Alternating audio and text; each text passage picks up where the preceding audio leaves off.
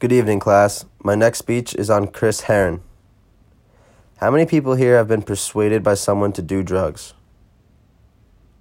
When Chris Herren, a former professional basketball player, attended his first semester of college, he was approached, except he made the wrong decision.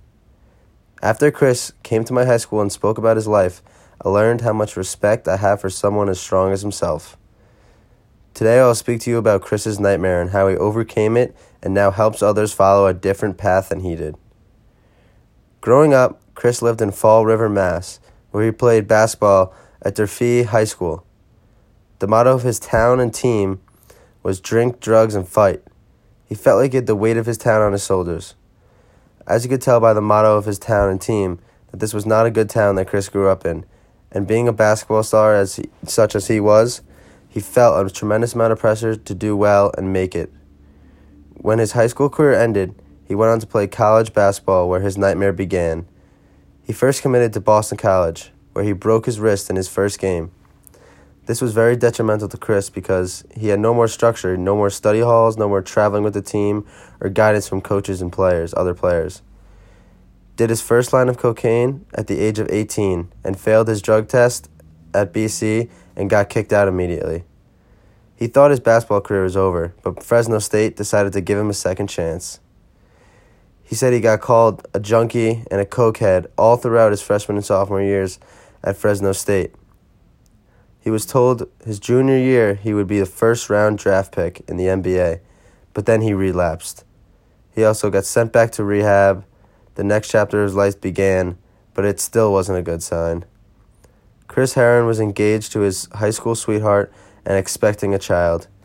He was finally drafted into the NBA as the 33rd pick to the Denver Nuggets. He had a healthy, sober, and successful first year but in the summer he returned home to Boston. He took his first Oxycontin and was immediately hooked. When the summer ended, he found out he was traded to the Boston Celtics. His brother thinks that that was a huge mistake and because it was so close to home.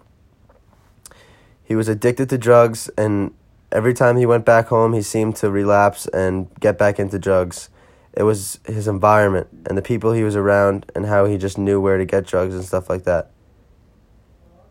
He was back addicted to drugs and was so bad he lied to his wife about what he was doing. He told his wife he was at practice, but he was get, out getting drugs. Drugs were how he functioned and how he played well. He was so addicted at this point that he needed them to play and function throughout his life. He was completely dependent on Oxycontin. He would leave warm ups for Boston Celtics games early just to go out the side hidden entrance that he had planned out with his drug dealer, where he would stand there in his literal warm ups, his pullover warm up that said Boston on the back, the green and the white pants, waiting there for his Oxycontin dealer so he could take that Oxycontin so he could actually play well and have a good game. After an injury and being released by the Celtics, Chris Herren brought his wife and two kids to Italy to play. When he ran out of Oxycontin, he decided to try heroin. He traveled to different countries with his family to play and eventually returned home. He began injecting heroin. He overdosed and was arrested after driving his car into a store.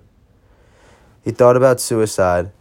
Obviously, this is the lowest point in Chris's life. He's sticking needles in his arm to get high and just to function throughout his life. He's so addicted to drugs they control him. And he finally overdosed and was arrested for doing something driving his car into a store. His wife was having his third kid.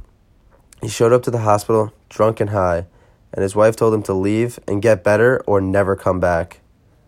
This ultimatum finally pushed Chris to the edge where he would become sober for good. So you're probably asking, why am I telling you about a junkie basketball player who ruined not his own life, but his life of a family and friends also? Today, Chris Herren is seen as a hero. He began to coach, find his peace in helping others and not just playing basketball. He started the Herren Project or the Pur- or the Project Purple.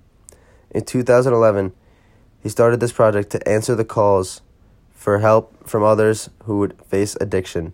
He just wanted to help others with the pr- similar problems that he had.